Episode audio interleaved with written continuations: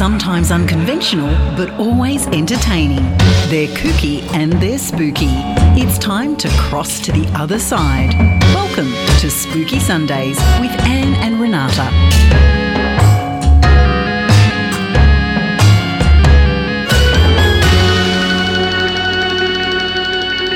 Good evening, parastalkers, paralurkers, spooksters, and all the amazing.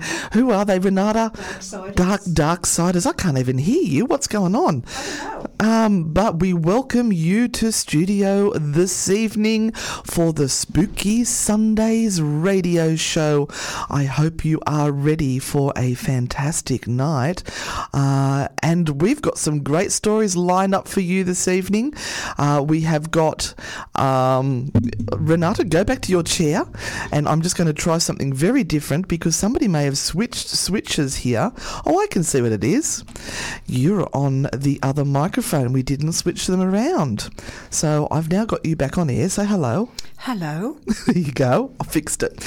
Um, yes, we've got some great stories. We've got something about priests. Yeah. What have you got, Renata? Oh, I'm going to offend a lot of people tonight. Oh, good on you. It's not a show if we're not offending people. Let's face it.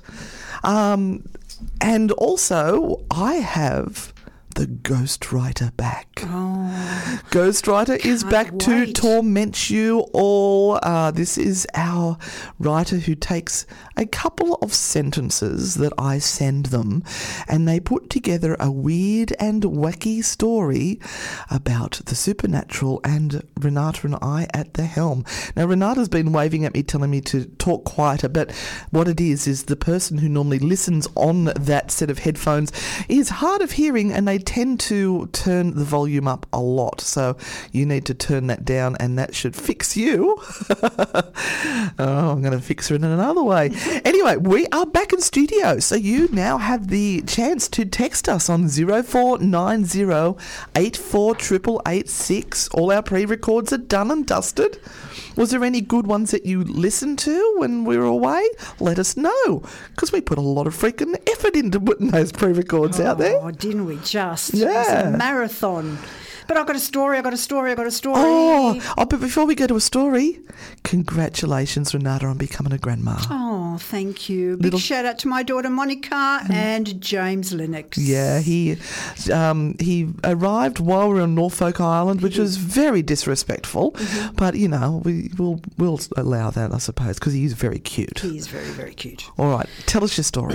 Let me clear my oh. throat for this one. All right, here we go. Mm-hmm. Now, priests in Italy claim they've burnt out. They're burnt out by all the exorcisms they need to perform. Oh, the poor things. It's been a tough couple of years for a number of professions in particular. Of course, frontline workers like doctors and nurses. Hang on, are they putting themselves up there with doctors and nurses? Uh, yes. And paramedics have been oh. working incredibly long hours Yes, to treat. COVID patients. They have. Teachers have had to undertake the Herculean task of teaching kids trigonometry over Zoom. And supermarket staff have had to double as UFC referees to deal with all of the fights between customers in toilet paper aisles. Oh, then that's been embarrassing. We're seeing some of those videos. But there's one profession working hard that has not received much media coverage at all. Oh, the poor things. Priests in Italy are reporting that they are working long hours trying to expel the devil from people's bodies. Some priests are reporting that they are seeing up to dozens of patients a day, which means they must, Business is booming. they must be at risk of running out of holy water. Sorry. I shouldn't laugh. At the Regina Apostolorum, uh, Apostolorum Pronunciations are going to be great tonight. Regina Apostolorum's 16th annual exorcism conference. Oh, that sounds like a hoot.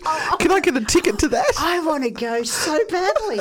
I want to go so badly. Could you So- see us sitting up the back? We'd be nudging each other and we'd be giggling. Oh, we're dreadful. So they've had 15 conferences. This is the 16th annual one in Rome. Experts said that they needed to, the help of psychologists to help determine if their patients were in need of medical treatment or divine intervention. Well, at least they're doing that. They are. At least they're getting an, a second opinion. Yes. But do they listen to them? Um, attendees were in need of medical treatment or divine intervention. or whatever. Yeah, yeah, yeah, yeah, we've done that. Attendees acknowledged that it could be tricky telling the difference between a mental illness and the devil. Oh, this is true. And all of those alleged witches who were burned during medieval times for poisoning crops would probably agree. Yes, Yes. sirree. Yes. Lots of apologies happening right now. So sorry. Mm, a bit late, never mind. Of course, the symptoms of mental illness are wide ranging and varied. Yes, they are. Uh, however, attendees at the conference gave priests some useful advice. If their patient has the ability to speak Latin, Aramaic, or Hebrew, there's a good chance that they are possessed. What if This they've studied those languages? Uh-huh. This is, of course, terrible news for linguists in Italy or anyone who attends a synagogue. So sorry. In addition to the ability to speak ancient languages, another telltale sign is of requiring an exorcism is vomiting. Of course, vomiting could also mean that a person is simply possessed by a bad beef rendang. I love whoever wrote Dodgy this prawn. and perhaps is less in need of a priest and more in need of some Hydralyte. Oh, God. I didn't write, I this? didn't write this, but it's it's glorious. I love it. One of the researchers who conducted the study, Giuseppe Frau, told the Times some priests said they were seeing 30 to 50 cases a day. Given that there are approximately 290 exorcists working in Italy alone, that could mean that priests are helping almost 1,500 people a day possessed by the devil. I think Either- that I think they're um you know when men go fishing and they, they look at the size of their fish and they say how big it was and in actual fact it wasn't that big. I think it might be one of those situations. Sounds far more dramatic when you say it's that many number. Either that, or they're just spritzing holy water on hundreds of people who might just have anxiety.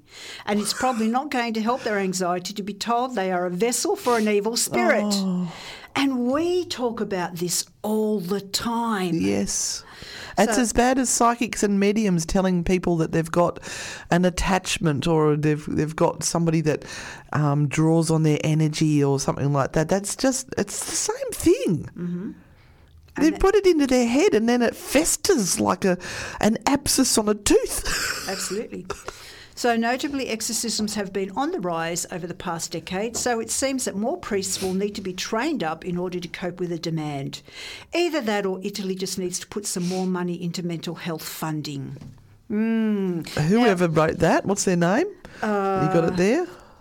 No. Oh well, I love them. Whoever they Yes, are, Yep. I them. I agree. That, that was fabulous. Yep. Um, and, and this appeared um, on the 30th of May this year. Um, so it's it's actually a, a new um, a, a It's a new freshie. item, a new item. But um, I have been reading these things for the last couple of years. Actually, that um, all of this has been growing exponentially, um, especially in Italy. Yeah. well, I mean, that's people- the obvious place where it's it would be um, a focus of people Yeah. because that's where the holy city is, and um, yeah, that Well, that- obviously, well, the best yeah. ones, the best exorcists must, must be there because they're closer to the Pope. yeah, Because they're in true. Italy. Mm. But I I saw a um, documentary on um, this sort of thing with priests and exorcisms, and um, I I remember that the person would come in very normal, totally normal. They'd sit down with the priest. The priest would start praying over them, and they'd start twitching and swearing at them, and um, the priest would lay their hand on them and finish the session and say, Thank you very much. And the person would be back to normal again. See you tomorrow at the same time. Off you go. And it looked to me like these people were actually thriving on the attention that was given to them. Yeah. And it was like they were performing in a manner that was expected to be of somebody who was possessed Mm-hmm. because you're special. If you've got a possession, you're special. Mm. And that in itself is um, there's some sort of trauma there that hasn't been dealt with. Yes. That they need that attention. Yep. Some people are so afraid to go to psychologists and um, uh, psychiatrists, though. It's it's not.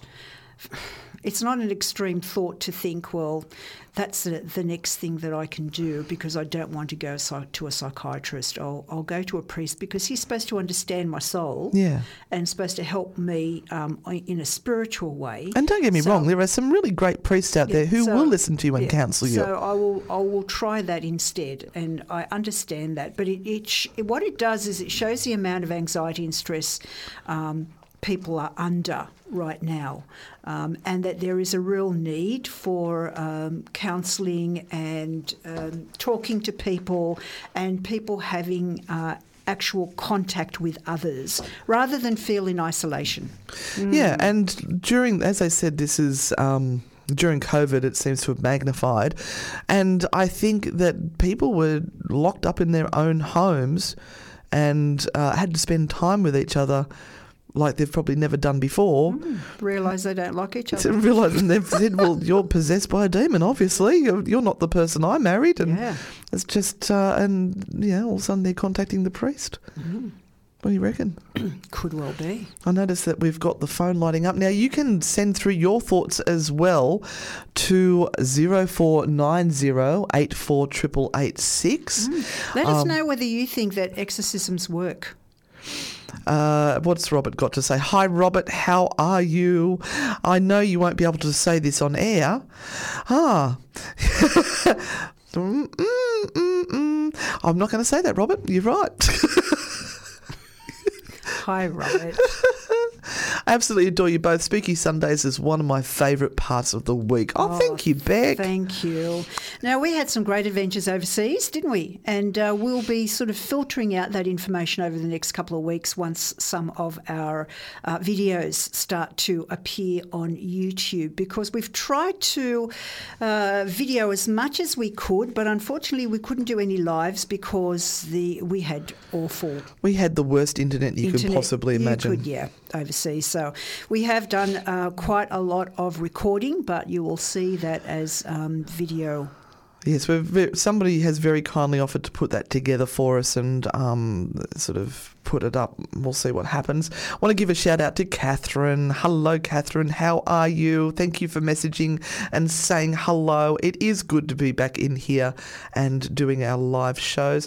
And to whoever called us on their phone number that ends on the 885, I'm sorry, we can't take live calls on that phone, but you can text us. And also a big shout out to the um, the, the awesome duo of Eric and Natasha. Um, I'm not choking the chicken tonight. It's okay, and we'll get to your question when we get around about 8.30. Spooky Sundays with Anne and Renata, only on Newcastle Live Radio. And welcome back to Spooky Sundays with Anne and Renata on Newcastle Live Radio. And it's my turn, Renata. Mm-hmm. And I have controversy. Oh no, no There- there is- controversy in the paranormal. No, this is controversy in the groundhog. Oh, You remember the movie Groundhog Day with Bill Murray and was it Puscatawny Phil? Pusk, what's his name? Pus, Oh. Puscatawny Phil, the beaver. Is it a beaver? I'm looking at that rock you've got a picture of there. What, what rock? That Oh, one. it's a beaver. Oh, it's, oh, it's a beaver. Sorry. that, that's a cup. Oh, it does. Yeah, I see what you mean now. It does look a tad phallic, doesn't it? Hmm. Um, so yeah, this is the story, Mm-hmm. um, and we all know. Oh, there it is. Pun Punxsutawney Phil was the the groundhog um, in this, and it, it's this superstition that they they have that the the groundhog's going to let them know when spring is coming, whether Mm-hmm. spring's going to be early or late. Uh, so there has been a little bit of a, a problem with the poor old groundhog. But apparently, it happens on the 2nd of February every year.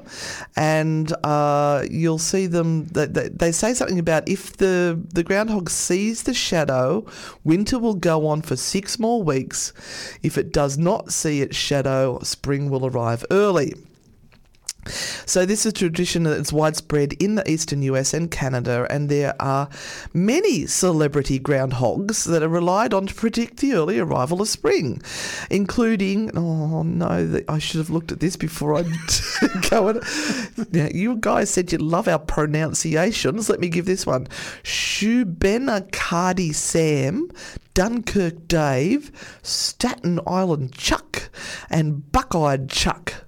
Right. The woodchuck chuck. Did a hmm. woodchuck chuck chuck. wood- chuck. Hmm. All right, so these are kept throughout the year, and every 2nd of February is ceremoniously held up in open air, often by somebody very impressive, like a mayor or a celebrity, to divine whether they shall produce a shadow or not. However, What about if it's a, a cloudy day? They've got supernatural powers, Renata. They Oh, can work oh, it out. all right, okay. It's it's a woodchuck chuck woody Okay, chucky wood fine, thing fine. groundhog.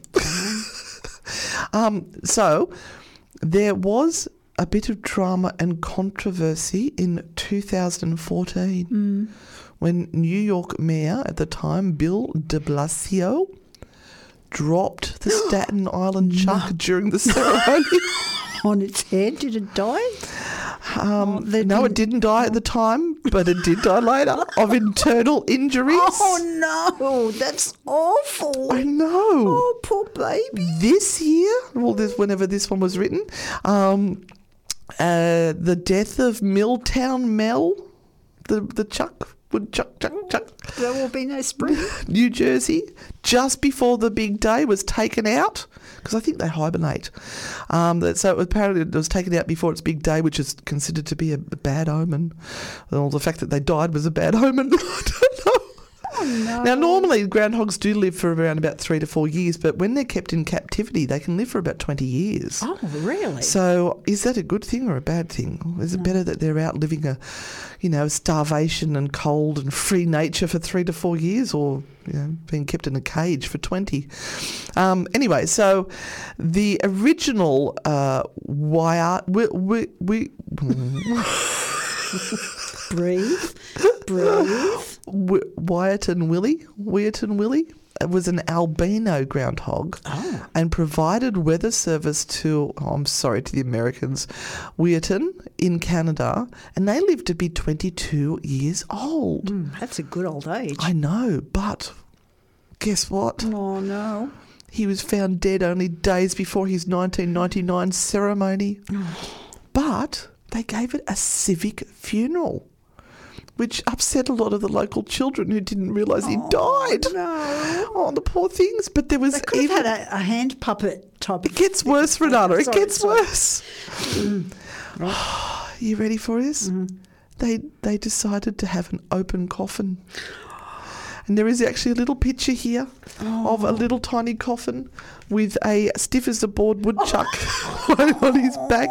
I'll have He's, to. he's in a coffin and it's got like red satin. Red satin. And he's lying on his back with his little paws Yeah. up in the air and, and, and his And head back. The people around him are all in white tuxedos with red bow ties and red cummerbunds and cummerbunds, and they've got roses of red and white around him. But that wasn't the scandal. The scandal was that the wood chuck chuck chuck that was in the coffin was an imposter. that killed another one? it was a taxidermied. No. It was a taxidermied one that they put in there. And apparently, the reason being because he, he had a keeper called Sam. Sam told the press at the time, This is not good. The smell was something you wouldn't have wanted to have to be oh. near. It would have had to been a closed casket. Oh. so they put a substitute one in. Oh, they could have put a glass I know. thing on They the could have top. sealed it, couldn't they? That nobody would have looked at the maggots crawling mm. out. oh. It's a weird world. No, this this year the Wiarton Willie has once again been the subject of scandal. It was found that his latest incarnation had actually died some time before last year's ceremony, and his death was covered up. Oh no. Did you know there was there was this much scandal about about these Groundhogs. groundhogs that was covered up by city officials in 2021, um, uh, which was streamed live due to COVID. Um, so Willie didn't make an in-person appearance. Uh, oh, this just keeps going on. So Mayor Janice Jackson made the prediction by tossing her hat in the air without revealing Willie's death. She just threw a hat in the air and said, "Oh, I see my shadow." It's not the same. Quite the same as pulling your beaver out and saying his shadow. Please text in your thoughts to 0490848886 before they take us off the air. Um, We've only been back for. uh, I'm still trying to read but I can't see now. With Poxitani Phil, sorry, and Shubanaki Sam, I can't say it. Uh, I wouldn't be surprised if they have a different groundhog every year because people don't really notice the difference, she added. It was getting harder and harder to replace Willie in winter as he's always gotten, he's always been an albino, and albinos hard to come by. Apparently, it's hard to find an albino Willie. I don't know, I thought most of them would be pretty white. Um, this year, the city streamed the ceremony again, but with a new Willie, a brown one. I think I need to end it there. We're just going to hell in the handbasket. oh, oh dear. So there we are. I hope you enjoyed that. That's and that's all to do with superstitions and people's beliefs. And this would have gone right back to you know early times when the, the Puritans came to the, the the ships to America. And Yep. yeah, Saw those things coming out of the ground, and you know it was like hungry, hungry hippos, where you kind of bash them and yeah. Anyway, that story today came from the Fortean Times. Yes, the Fortean Times. We do love our Fortean Times because they've got some really funny stuff in there, some weird, weird, wacky stuff. And it's amazing how much superstition still uh, is part of people's lives in all different places around the world. So we kind of try and assume that, oh, because we eh, eh, the world's so scientific now, we've all moved away from all of those superstitions, but we haven't. We haven't. No. We don't walk under ladders. We worry if we break, break mirrors. Uh, people still fret about Friday the 13th. Yeah, yeah. So we, what sort of superstitions do you guys have? Text it in 0490 848886. I know every now and then I might knock over the salt canister and I think, oh, should I throw something over my shoulder? And I think, oh no, I'm being silly, being silly. But Yeah. it, it's also time to text in your questions. So we are going to answer questions between 8.30 and 9 that you are sending through. Um, and if you don't send them through, we're just going to regale you with stories of our trip. Mm-hmm. In the meantime, going to head off to a song so that I can recover after that story. You're listening to Spooky Sundays on Newcastle Live Radio. And you're with Anne and Renata on Spooky Sundays, and it's time for Spooky Chat. And we've been putting the number out for you guys to text in your questions. And we've got a few there, haven't we? Yes, we've got a few come in, which is fantastic. And I'm going to read the first one. And this one comes from Eric and Natasha. Hello, and Eric and Natasha. Their question is uh, this uh, I've been thinking about a spirit guide as of late. I have decided on Anubis. What are your thoughts on Anubis as a spirit guide? Well, that's a bit of a shock. That's all, all I can say. Because Why um, Anubis? Why did you choose Anubis? yeah, you've picked a really difficult one. Did you did you um, just get a? I don't know. Have you done some reading on them, or um, did you see something that sparked your interest? And um, I'll, I'll let Renata continue on from there.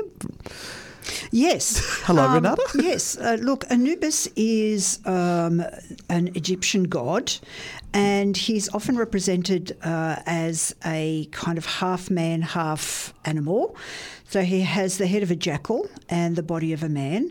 And he is actually the god of the dead.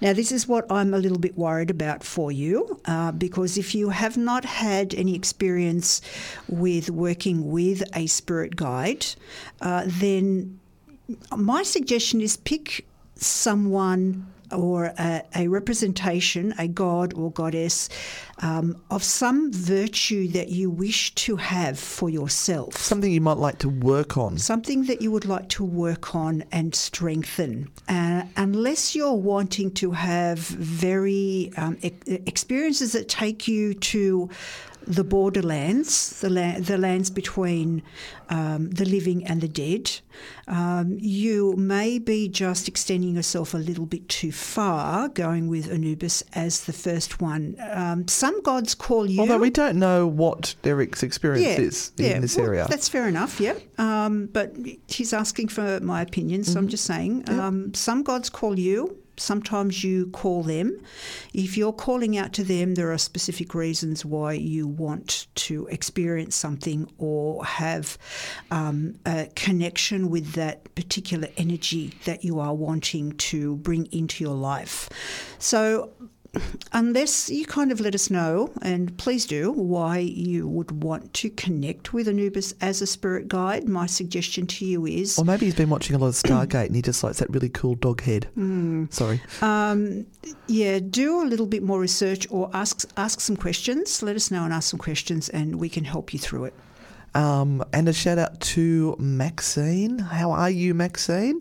Um, Catherine said, with the superstitions, you can never remember whether to throw the salt over your left or your right shoulder. So she does both, and the floor gets covered. Yeah. I have to say, I'm exactly the same. uh, and hello to Deborah Ann. Now, we got to meet Deborah Ann when we went to old Geelong Jail. Yeah. Hi, Deborah Ann. It was so lovely to meet you. Um, she says she absolutely loves Kate Bush. Um, uh, couldn't, yeah, okay. So um, I guess if you can put power intent in a spell or crystal or talisman or whatever, is it the same for superstition? You manifest it. What do you think? Well, one is sort of guarding you against something, as in superstitions, because most superstitions are um, about guarding you against some sort of evil. Um, and they're always telling you about evil things, black cats, ladders, um, you know, all of that sort of stuff. Witches, crones? Yeah, but the other the other is your intention actually going into um, something that is uh, going to guard you. Um, but look, in the end, you are anything that you focus on, you bring closer to you. So again, if you live by superstitions, and some of these are very culturally embedded, so it's kind of really hard to not kind of bear it in some way because sometimes these superstitions are laid in at a very early age. So, you know, if, if for example, you have come up through uh, Catholicism, um, there could be always a little bit of Catholic guilt that lies there um, from being told that you're a sinner when you're born, um, and that you. No, you we're know, not born you- sinners. We, we're born with a clean slate and then we sin. No. Are we born with sin? Are we? You're oh, that's right. That. Adam and Eve's original sin. Sorry, I you forgot my Bible. born with sin, and then you We're have to get. We're screwed before we even start. You have to get baptized. You get rid. You get you get a priest that says that's gone now. You're good. Yeah. Um, so uh, there could be that. Um, there are a lot of cultures um, that have a lot of superstitious beliefs, and they are passed down from one generation to the next. So you know you can have that in your psyche. And some of those things can actually become like an OCD, um, where a compulsive thing that you, you have to do it because you've you've seen this. You've been told that something bad will happen, so you have to count to the number thirteen, or you you have to count to the number fourteen, and, and it becomes a compulsive thing. absolutely. But my thought on that is that uh, if you break a mirror. Then you go, oh my God, oh my God, I've, I'm going to have bad luck. And then something bad happens to you, and you go, oh, see, I've had bad luck. Somebody bumped into my car, or somebody stole my wallet, or I lost my phone. That's the bad luck from the mirror. In actual fact, I don't think it's got anything to do with the mirror or the bad luck. I think that's that um, you become aware of the bad things that are happening around you because you are now looking for them. Bad things or poopy things happen to us in life every day. Mm-hmm. We stub our toes, we lose our wallet, we can't find our keys, we drop 50 bucks out of our wallet. Um, people lie, cheat, steal, break and enter. Oh, it's a happy, happy world, isn't it? Mm-hmm. But because we've done something that is linked with bad luck, we link it with that and we confirm the bias of that, of the, oh, see, mirror's broken, proof we've Yes. had bad luck. Yep. Yep. And we call that confirmation bias mm-hmm. in the paranormal field. Does that make sense? Yes, absolutely. Uh, it's a little bit the same as uh, spiritual bypassing when you blame your spirit guide for everything uh, that you do. My spirit guide told me to do this. My And Mercury in retrograde. told me to do that. Mercury in retrograde. We Oh, tend Christy. to blame that for everything. Sorry, Christy. Christy, we're waiting for you to come on. Maybe you can give us some tips tonight. But in saying that, I didn't know it was Mercury in retrograde, and I had the worst trouble with telephone calls and communications, and my computer was breaking down, um, and I, I couldn't make people understand what I was trying to say to them, and I ended up in this loop of uh, artificial intelligence helpers, which you don't even want to kill bots sometimes. Um, and then Christy said, "Oh, you do know that it's Mercury in retrograde." And I went, "Oh, well, that will makes sense." but I didn't know that to start with, so I wasn't putting it down to that. And it was an unusual series of events. Mm. But apparently, we're out of it now. Are we? Yeah, I don't even know what Christy's talking about tonight. Do we know? No. Surprise! Spooky Sundays with Anne and Renata, only on Newcastle Live Radio.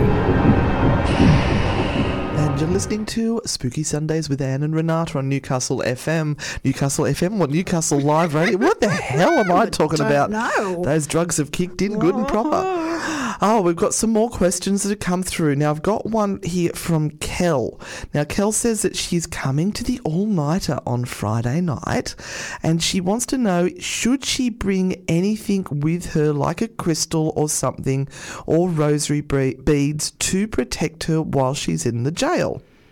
Okay. What do you reckon? She can bring whatever she wants if it helps her feel more comfortable. Um, I'm not going to say no because uh, I know we all started with a sense of needing something to protect ourselves. And a lot of people started uh, doing this because they watch TV That's or watch right. something um, uh, on Netflix or whatever. So many people, or most people, didn't start by sitting down and going to workshops and having someone talk them through all of this. They watched something on TV and they thought, oh, that's what they're saying. They're talking about protection. Or other ghost groups um, were talking about taking protection or, you know, crystals or whatever with them. And so you follow suit. You know, if, if someone's out there on TV or um, on a podcast or something and says take protection with you, you kind of go, okay, you know, Oh, I, I've got to be I've careful. got to be careful. I must There's negative energies out there. So- They're going to attach themselves to me. I probably wouldn't say to people who have never done this before, don't take anything with you, because again, if it is a sense of protection and you're going to feel that um, it's worthwhile, then your mind is already making that decision for you and is really setting that zone of protection around you because that's what you're telling it to do. Yeah. Uh, and it's important that you take something that you actually believe will protect you. So if you um, take a crystal because someone hands it and says, take that with you, and you go, I don't know what this is, it's a rock, what am I doing with this? How is that going to protect me? You've got no belief that's going to offer you protection. Therefore, you won't feel safe. But if you uh, are brought up in, say, the Catholic faith and you uh, knew that your grandma used to use the rosary beads and they give you a sense of comfort, then uh, you would probably feel more comfortable and safe with those as your blanket of protection.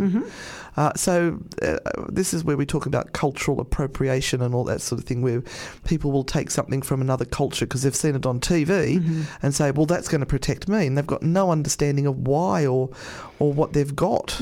what their uses are, Yeah. what the um, history of it is, um, how it was used by um, the original culture that used it.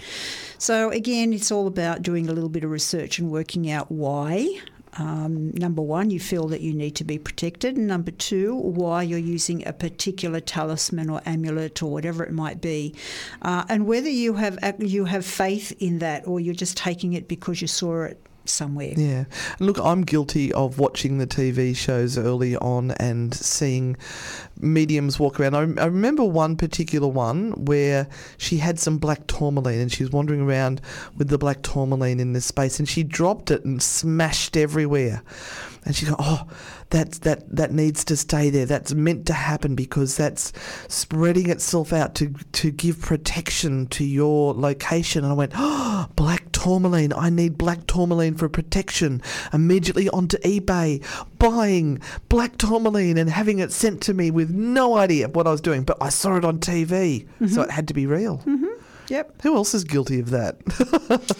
Uh, we have our international correspondent Danielle who has asked a question. And she's going to be in Australia on Wednesday? Yes. Oh, you've got that dreaded flight ahead of you. Oh, I'm so sorry. And she said, Do I need to bring something to protect me from Christy trying to keep me in Oz? and I think you will. Yes. I, I, think absolutely you will. Oh, dear. Yeah, watch out for that basement she's got ready with the big iron doors and the chains and the wall. She's going to keep you there yeah. Can't wait to um, see you again, Danielle. I think she needs a dose of Danielle. I yes, really do. Absolutely.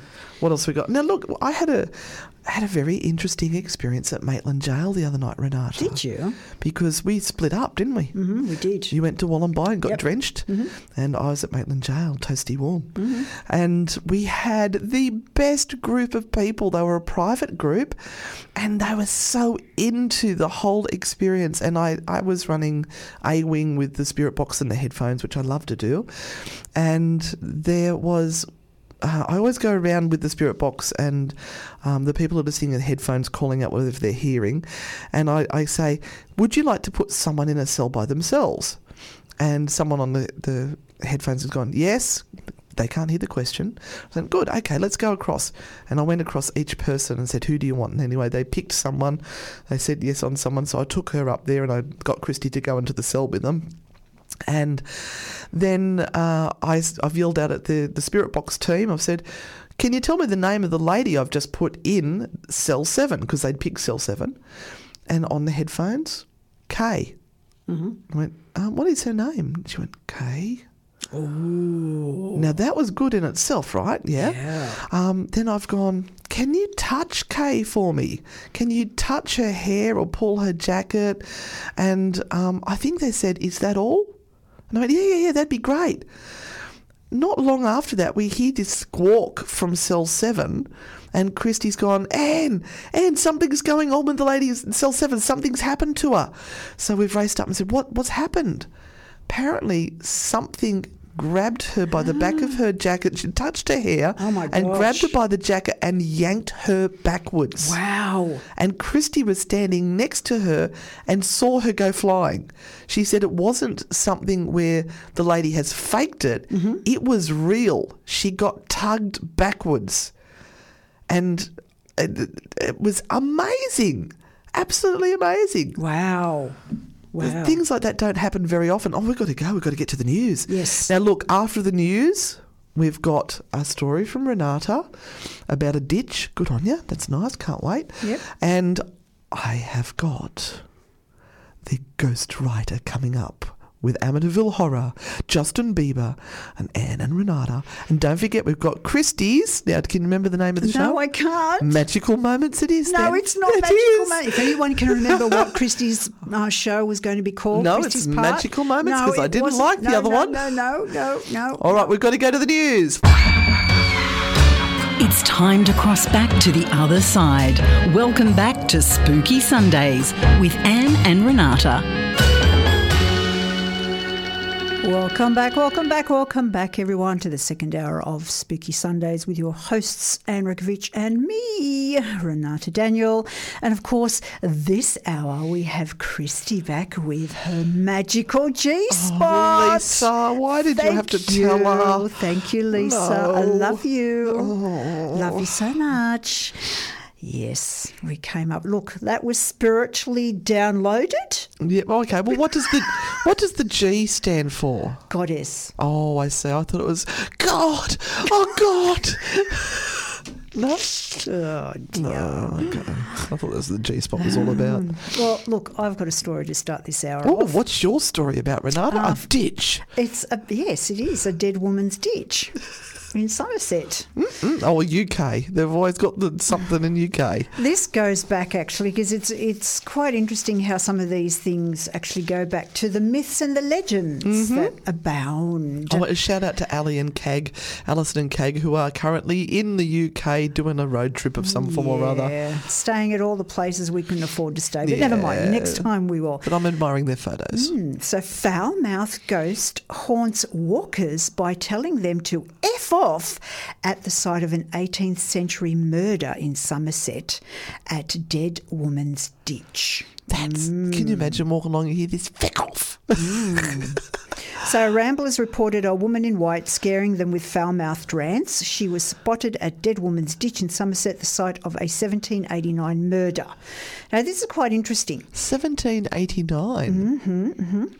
Um, so, a woman in white has been disturbing the peace with foul mouthed rants as she spooked ramblers at Dead Man's Ditch on the Quantock Hills in Somerset. The area was named after the murder of Jane Walford by her husband John in 1789. There were reports of a sweary apparition two years ago, but after a brief holiday, she seems to be back at her sharp tongued worst. A local ghost busting team have started to investigate the unnatural reports. Now, this is something that's just happening now. So, the original thing that occurred in 1789 obviously happened a long time ago, the murder, but she seems to have been revived. Right. I wonder what set her off again. Mm, I don't know. It's not the first time people living near the ditch have seen ghoul. One resident said, When I was 17, on my way home from work, driving along a cold road, I saw a bright white figure on the side of the road, so I slowed down. It appeared to be a woman completely dressed in white, old fashioned clothing. I couldn't take my eyes off as I drove past. I couldn't bring myself to turn around to have another look. I just drove home in complete shock. Run away, run away. Another said, I've seen what looks like a tall figure with a long dark coat on outside the pub on the edge of the road. Oh, that's a flasher. Check, checked back and no one there. Now, the reaction from locals has been mixed, uh, with one saying it was probably just a Bluetooth speaker hidden in the bushes, while another said it all sounds a bit Scooby Doo to me. Oh, yes, it's a whole lot of hogwash, that one. Um, however, others have been more convinced. Local woman Shelley Brereton said, Two women died here, or at least the body of a second one was found in 1988. Oh, 1988, that's recent. So maybe she is the one haunting people. Meanwhile, Philip King said, Give, given the behaviour of many visitors to the hills and the vast numbers, I can understand why she's ticked off. Mm, Do you Valerie Moss. Just a thought, though. Is it the two ghosts that might be um, having a turf war? I don't know. Maybe they're swearing at each other. Get out of my space. No, you get out of my space. I was here first. I was here since the 1700s. Mm. You've just got here. There's a little problem with all of this, and Oh, we'll, we'll, we'll get to it in a minute. I thought I'd solved it. Valerie Moss added, I wonder when the F bomb made it into current usage might help to date the ghost. Oh, Well, that F word's been around for a very long, long time. yeah, all these young'uns who think they've invented the F bomb. No, you didn't. Your nana knew it. and her nana knew it as well. So there's a writer. So I, I dug a little bit deeper because I wanted to know about this um, uh, Dead Woman's Ditch thing. And apparently, there's a, a writer called Claire Donahue who wrote a novel uh, where the main character, D.I. Lockyer, uh, tries to get to the bottom of a murder in Somerset. It's called The Night oh, Stalker. Oh, Detective Inspector. I thought it was D.I. I thought you were spelling out die. No, no, no. DI, D- Detective Inspector Lockyer, is called down from London's murder squad to assist the local team in their investigation into a hit and run in Somerset on a remote road in the Quantock Hills, for reasons neither he nor his boss yet understand. Lockyer takes his DS, Detective Sergeant Jane Bennett with him, and it isn't long before they're embroiled in a murder echoing one that occurred two centuries earlier. It's a smorgasbord of myths, legends, and murder. Oh, Oh, I do like a smorgasbord. Yes. Now, when Claire was out and about in the Quantock Hills, she uh, hired uh, someone to take her around so that she could take some photographs and really set the novel in the Somerset area, mm-hmm. noting some of the places. Mm-hmm. Yep, so you do that. That's a really good thing. Mm-hmm. Um, but this particular driver that she was with actually said, Did you know about a place called Dead Woman's Ditch? And she said, Oh my. Oh, Mia, My, my. my crime writer's heart jumped out of my chest. Better, better, better, better, And she said, Stop the car and tell me more. Oh, I must know. James, the chauffeur. Mm. Tell me more. So in 1789, John Walford married Jane Shorney, a marriage forced upon him after Jane got pregnant. Well, he had a wandering Oh, sorry. lady, He, didn't it was forced on him after he got her pregnant? Yes, yes, Mm. yes. In fact, she already had a child by John and his brother, if rumours are to be believed. Oh, we've got a family hmm. affair. But John's mother had managed to persuade the courts to accept payment for her first grandchild rather than wedlock. But when the same thing happened again, there were only there was only one option. Just six weeks after their wedding, John and Jane were on their way home after an evening in the Castle of Comfort. I, The I, Castle of Comfort. I think that's a pub. I want to know whether that's still. of Comfort. I, um, look it up, see if it's still there. I want to know. All right, I'm, I'm searching right now. The whys can only be guessed at, but it is said John beat his new wife and killed her, leaving her body in Dead Woman's Ditch. She was discovered the next day. John was arrested and charged and hanged, and his body was displayed in a gibbet for a year as a warning to others. Now, apparently, he was hung well, hanged, hanged, and uh, just put on display not far from where he dumped her body. Oh. So my theory might be that the two ghosts that you're talking about are John and Jane yelling at each other. ah, it's an echo of the past. Yes. Do you know what? what? There are several castles, castles of comfort. there are several.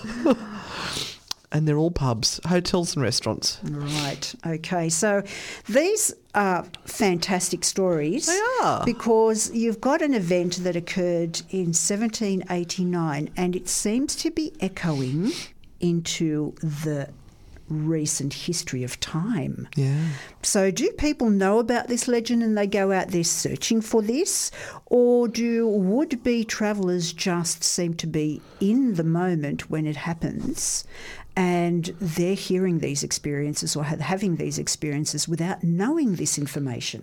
Mm, what came first, the chicken or the egg? Yes. The horse or the cart? That would be There are so, so- many things to think of. That would be just so interesting, though. Mm, Great story. I like how you dug down, but we never found out how old the word F bomb is. Uh, I'll have to work that out, but it goes back to some of the kings of England Mm-hmm. because. Um, Because I know in Ireland it's feck. Because I say feck all the time because I can get away with saying that. I can't say the other one. yeah. um, because there was, and I'm not sure I, I could be making all of You're this talking up, out your but- butt. Yeah, um, I'm sure there was a stage where uh, you kind of had to get permission from the king to get married, Mm-hmm. um, which meant that you could actually have the naughty, You can the have naughty, the naughty done. intercourse. So you kind of had to get signed off. So the the the the word actually stands for fornication under the consent of the king. Oh. Oh. So it should be fat- No, fornication under, under the consent. The, the so we've got a T. Fat- Oh.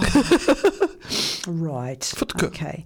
Now, like I said, I may have made all of that up, but I'm sure I've I've Somebody somewhere. can text it through to us, I'm Mm, I'm sure we've sure. got someone Zero there, four a nine zero historian. eight four triple eight six. Let us know if she's right or whether she's pulling it out of her butt. You know what's next? Yeah, I think. Look, we're going to go to Foo Fighters. Yep. Yep. So let's Have go you got your song. script ready, Renata? Yes. All Yes. right. Yes. Here we go. Spooky Sundays may have sent the spirits your way, but remember, consult a human professional before making that life changing decision. Welcome back, everyone. You're listening to Newcastle Live Radio and Spooky Sundays. And guess what, Anne? What? Do you know that if people miss an episode of Spooky Sundays, and heaven help those that do, Oh no, we're black mark against their name. it is now a podcast? Is it, Renata? it is. Oh, well, where can they find this podcast? You podcast? can find it on Spotify Yeah. and iTunes and iHeartRadio. Oh, and all those podcasting places. Yeah. Did you know that the girls who put out Spooky Sundays have another podcast? Yeah, Oh, do they? They do. Oh. It's called True Hauntings. and where can you find that? On iTunes and Spotify and all those lovely podcasting places. Oh, it must be good because it's the same girls that are doing Spooky Sundays. I know. Mm, right. The Nutters. Sorry, the queens of paranormal. Absolutely. Yeah. Oh, we're taken and running them with that. Uh, we are. Even though we've It's are better finally. than it's better than the G- GG one. well, at least we are both grandmas now. We can officially own that. yeah, I own it. I'm not going to say Yeah. about it. Mm, um, okay, I let's, still- let's go. Have you worked out what you're going to be called yet? No. This is called avoidance. All right, so it is the Ghost Writer. Now, for those who are playing at home, this is how this works. Anne and Renata are always going to be the famous ghost hunters at the, the centre of the uh, um, story. And then we try to choose a famous person or a well known person or someone that we know. Um, and sometimes we'll make up one, like we had Wayne Bin Chicken, but it was based on someone that we sort of knew. And then we'll either choose a famous location or um, some sort of weapon or something. And we enter it all into the mysterious ghost writer. And the ghost writer creates a story for us. Yes. So today's story, the input was Anne and Renata, ghost hunters, Justin Bieber, and the weapon was his voice, Uh-huh. and the uh, Amityville Horror House. So Renata has her script, mm-hmm. and I will cue her when she has to say her lines. I'm she ready. has no idea what this story is, but she just gets the lines when I, I tell her to say them. Mm-hmm. So let us begin. Mm-hmm. Anne and Renata were the best of friends, and together they were two of the most famous ghost hunters in the world. Oh, now, before I go any further, we have to say this is completely made up. This is not tr- true about Justin Bieber. It is just a name we have chosen. It could have been Bing Crosby, Gos, Cos, Cosby, Crosby. Crosby or anyone, uh-huh, okay? Uh-huh. This is not a true story and there's no defamation against the gorgeous Justin. Here we go, sorry. They had seen it all and faced off against every kind of demon imaginable. But when they were called to help rid a family of a demon terrorizing them in their own home, they knew this would be their most challenging case yet. Oh, no. The house was the infamous Amityville Horror House, mm. and the new residents had accidentally awoken the demon that was hiding in the red room in the basement.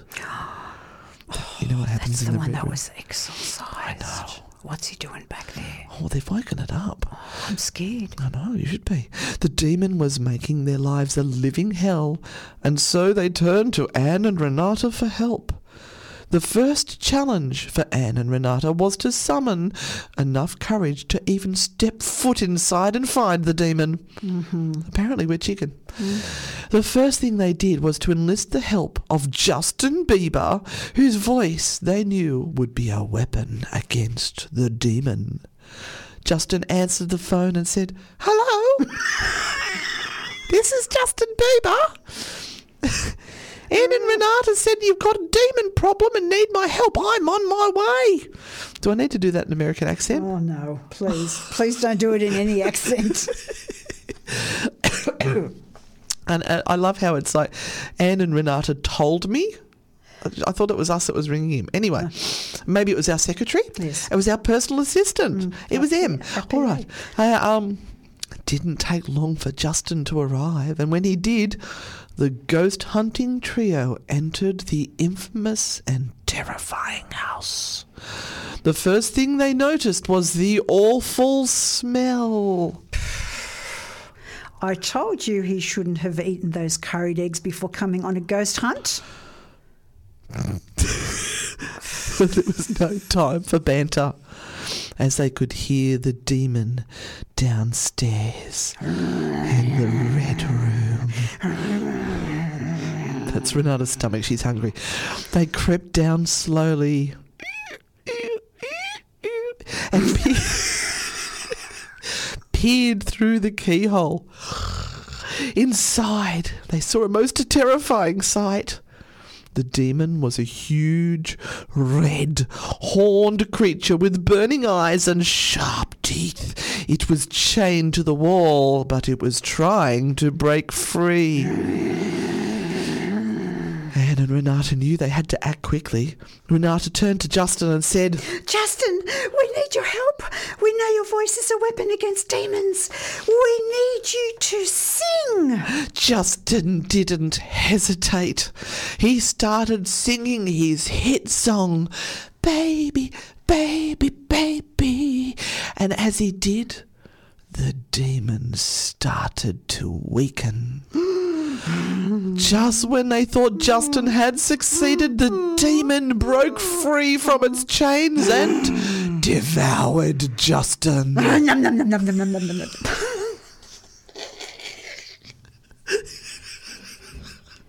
Oh God, we're not going to make it through. Ah, the demon then started to take on the form of Justin, a doppelganger. Now Anne and Renata were faced with their friend who was trying to kill them. Renata screamed, and Anne ran. They were lucky to get out alive, but as they left, they could hear the voice of the demon in Justin's voice laughing at them. they knew that was this was not the last they would see of the Amityville Horror House demon. Anne and Renata had to regroup. They had to find a weapon that would combat the power of Justin Bieber's demonic voice. Just then, Renata spotted the perfect weapon. It was a copy of Anne's favourite book, The Cat in the Hat. God. I don't know where it comes up with this stuff. They knew that they could use its power to defeat the demon once and for all. The next day they returned to the house armed with the book. When they got there, they saw that the family had been eaten by the demon. Num, num, num, num, num, num. They went into the red room, and there it was waiting for them. The demon was in Justin Bieber's form again, and it was holding the family's severed heads in its hands. Anne and Renata knew they had to act fast. Anne started reading from the Cat in the Hat aloud, and as she did, the demon started to weaken. Who knew Dr. Zeus had such power? Oh, he's a doctor after all. Yeah, that's right. Finally, they were able to destroy the demon for good.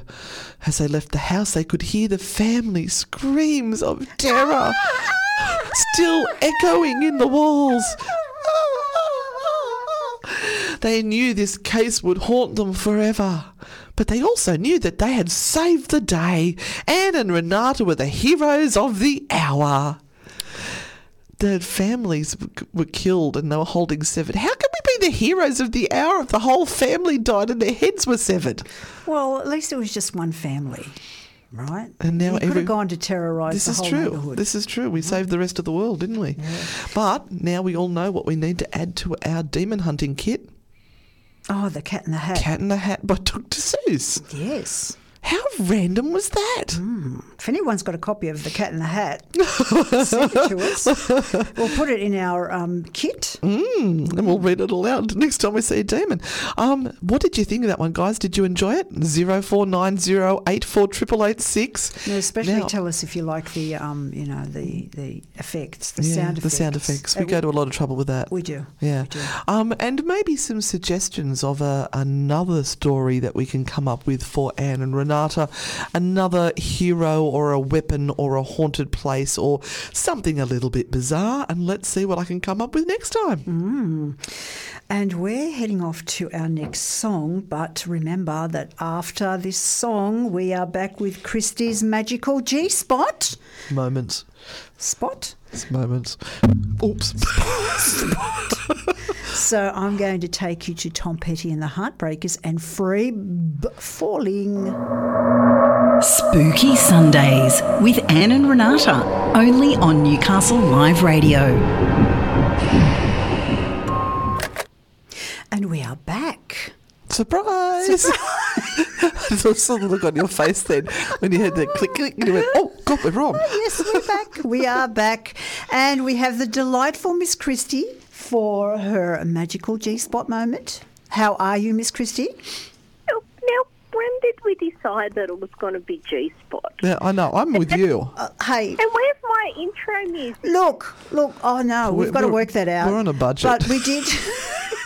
no, we did a call out and we asked people to vote, and it was unanimously voted that it was going to be Christie's magical G spot. I'm sorry, I'm you, sorry. you've I got to live with it magical now. moments, but you know. No, no, it's just too. Sorry, Christy. Too plain. You, de- you deserve a G spot. You're the, the goddess spot. Okay. All right. Okay. Press my button and if we go. All right. I know we're talking about Danielle before, and I just want to say that um, this year is actually our 40th year of being best friends. Oh, And I haven't seen her for nine years. And we've seen her twice in that time. shut up. and, um, just shut up. but uh, yeah, so um, she, look, if she needs protection, she can arm herself with a knitting needle. Um, that is a joke between her and I. She swears I tried to kill her with a knitting needle once. okay. Right. Inside Yeah, joke. what- Oh no, that doesn't work. let's let's not say that. No. How about we get on to tonight? Yes, please. Right, before right. I dig a hole any further than what I've already got. Okay, so tonight we're going to be talking about dressing a candle. Oh, I like this. It's this. a fancy dress. And not in Barbie clothes. No. Bit of lace, What bit we're of talking about when we're saying dressing a candle in magic is dressing a candle is adding and carving an inscription into the candle, um, setting your intention with it, using essential oils and herbs. So all things that correspond and enhance the magical work that you're about to be doing. Right. So you don't have to dress your candle; the choice is yours. But I, do enjoy it, and it can be done just as a standalone thing by itself. Um, or you know, you can you know say you were I don't know doing a money, money spell. Um, you could dress a candle in basil oil and roll it in cinnamon, um, and carve dollar signs onto it. All things like that to make it part of the um, actual spell undertaking rather than just going, here's a candle, plonk it on, and set it on fire. Mm-hmm. So a little bit more to it than that. I like that. Set it on fire. Would you like to set things on fire? We do. Like the burn stuff. Now, I guess with dressing a candle, um, it, with your intention, you can just do it with intention. So you actually don't need to go out and buy herbs and spices and all things like that. Um, you can take the candle, put it in front of you, hold it in your hands, and concentrate on what you actually want it for. So look at your candle and visualize it burning and set your intention. Um, in But, it, but it, look, it's more fun to rub stuff into it. Look, we're getting to I- that. I do we're pre- getting there. Okay. Yeah, I like to uh, rub it quite a bit. Yes, and if, I, I wish we had a camera because I could show you some great moves Oh, Okay. oh, okay. with that. But yeah, so you could just use your intention. So same way you would program a, a crystal, you can um, do with a candle. So you can also inscribe, as I said, the candle. You could make up a sigil um, or words or symbols that align with your magical workings, and that's actually part of the intention process as well. So being uh, helping you to make it clear what you want. So dressing it in with oils. So there's many essential oils and natural basic oils out there, um, which are made to support your various intentions. So they all have their own vibration and frequency and uses and things like that. If people are a little bit aware um, or fearful of dressing a candle using oils, do you say that it is uh, safe to do so? Yes. But what we want to do is when we do it, it's not about dousing the whole thing in oil. It's just using about one drop. Okay. You know, so we're not, you know, putting enough oil on there that the wax actually, you know, melts or, or turns into a towering inferno or flame from the oil. We just want to drop, and, and that's just part right. of the thing. So adding that little bit of scent Mm-hmm. um, to it and using those, um, like I said, essential oils. And also using your natural basic oils. So you can use a good quality of olive oil or grapeseed oil. Mm-hmm. So the only thing about using oils is just make sure that they actually are pure oils and not things with additives or alcohol. So a lot of the fragrance oils that you get are actually an alcohol base. So you Al- don't alcohol. Don't- alcohol. Don't drink them either. That's right. That's right. That's like the hot dollar shop in those places there, Norway. Yeah. Yeah, so you've got to use proper proper ones that actually cost money. Oh, by the way, Robert says that he will contact you later for visual instructions. Oh, I reckon he. Oh no, not going there. No. Okay, so dressing with herbs. So again, using herbs that correspond. So what we're going to do is get a little bit of your base oil, so olive oil or grapeseed oil, and um, after you, I'll show you how to use your hands to put the oil on it. Mm-hmm. You just rub. Just you rub. Just put the oil Just gently rub. on its bottom and Yep. ma- work its can way. And then yes, and then so just put the oil on, and then you could just roll your Put your hand down. Stop doing that, Renata, please. She's doing Good. visual stuff. It's not good. Sorry, Christy. It'll hurt my eyes, burn my brain, or something like that. But yeah, so um, get a mortar and pestle and ground up your herbs so it's just a fine powder, and then you just roll your candle in it. So the little bit of oil on the outside of the candle will allow the herb to stick to the the candle itself. Mm-hmm. But- so but- you've got that but- but, listen. flaming off the side. Hold on, hold on. You have some special herbs that are crushed in those little No, no, jars. you can't sell those publicly, Renata. That's special herbs you cannot sell publicly. I'm sorry. You can't Yes, make a radio website. announcement about No, that. you've got the powdered ones, which If it you would be jump on my website, so I easy. I do have herbs, incense, mortar and pestle, Yes, you got the lot. everything on my website that you need. Yes, I've even got a few essential oils as well. yes.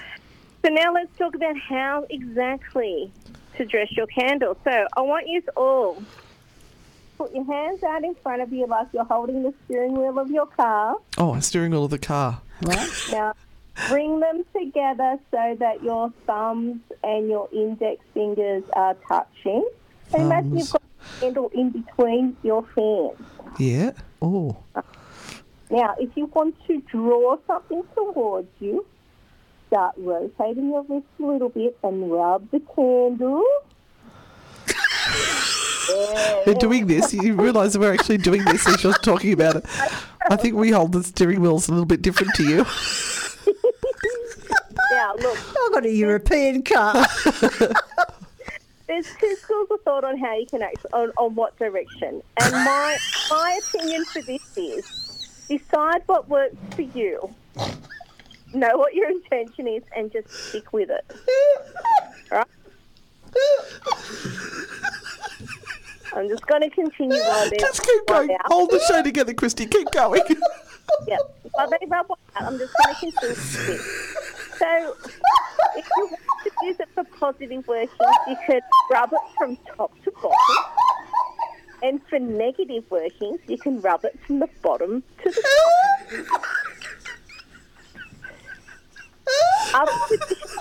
If you want to draw something to yourself, rub the candle in a downward motion from the top to the middle.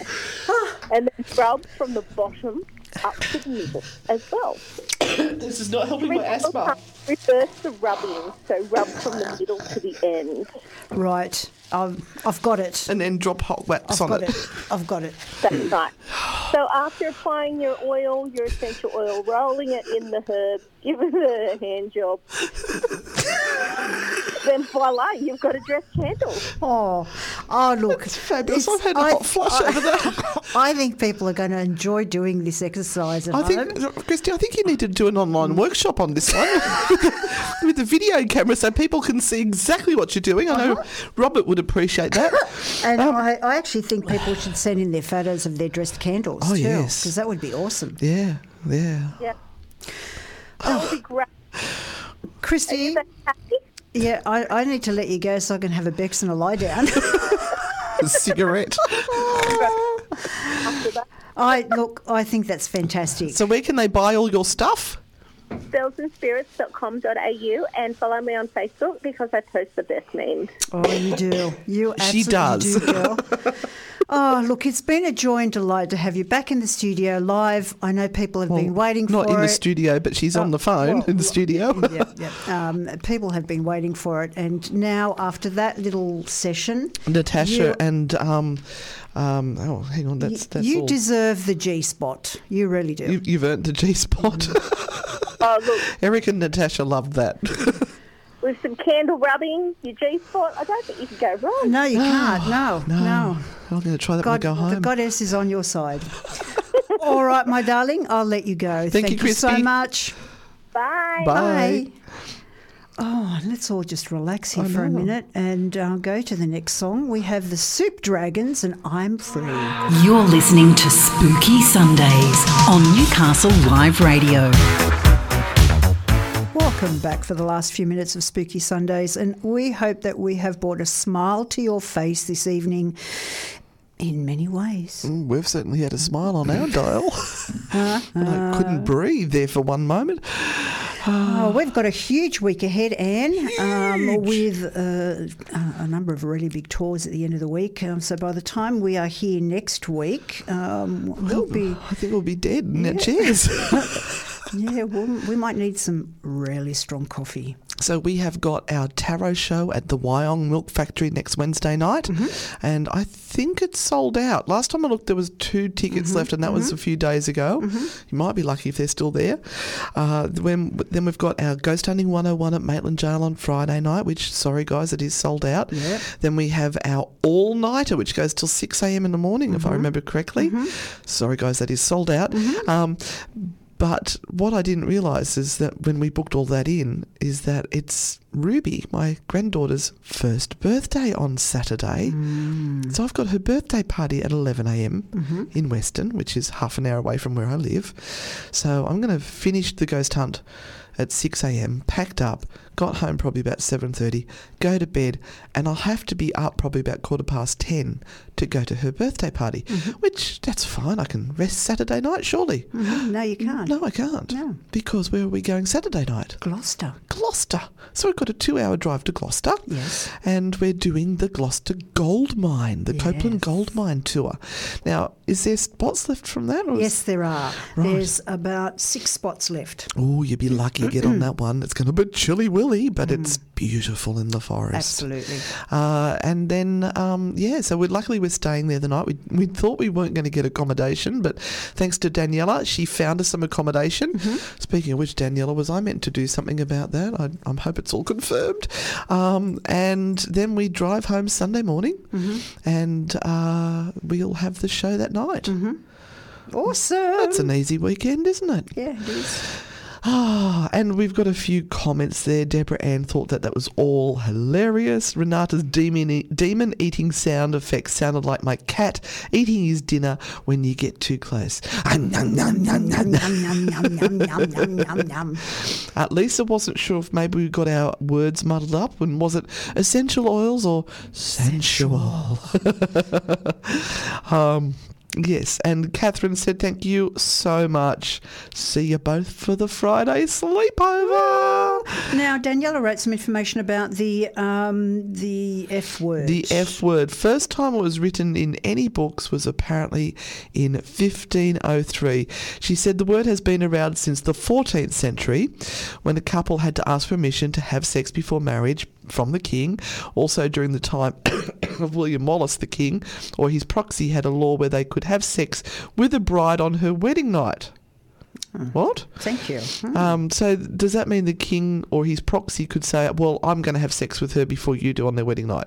No, it, it was it was permission. It was just permission to be able to to do it.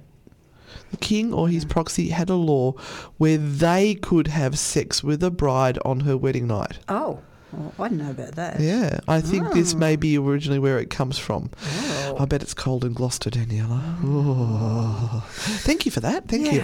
Anyway, we've had a joy this evening. Uh, Boy, we are what? we are glad to be back. We hope you've enjoyed the show. I must and- admit, it's it. I love being in studio, and I love being able to chat to all the people who listen to us. Yeah. we really do appreciate those people who have taken the time to send in a text message. You don't know how much it actually means to us, um, because it also lets the studio know that that we do have an audience listening. Absolutely. Otherwise, we wouldn't have a show. Yeah, you guys, we we can't do it without you. So thank you. Mm, thank you so much. But we're going to end the night off with some Steppenwolf, Born to be Wild. Thank you again from Anne and Renata. I'm sneezing. Follow us on our Facebooks and our social media. Oh, there's our, a really, really funny YouTubes. There's a funny YouTube one that's just up to date. Episode seven from the Tasmania Adventures. Watch it to the end because it's freaking funny and a little naughty. Oh, really? Who would think? Who would have thunk? Good night, everyone. Good night. See you next week. Stay spooky and we'll See you on the dark side. bye. Most mysteries can be solved by looking at the facts. But sometimes the facts don't give us the answer. So it's time to call in Anne and Renata. Spooky Sundays, when the truth lies beyond a logical answer. Dive deep into the world of the unknown with real ghost stories and the unexplainable. Sometimes unconventional, but always entertaining. It's Spooky Sundays with Anne and Renata. Sunday from 8 pm only on Newcastle Live.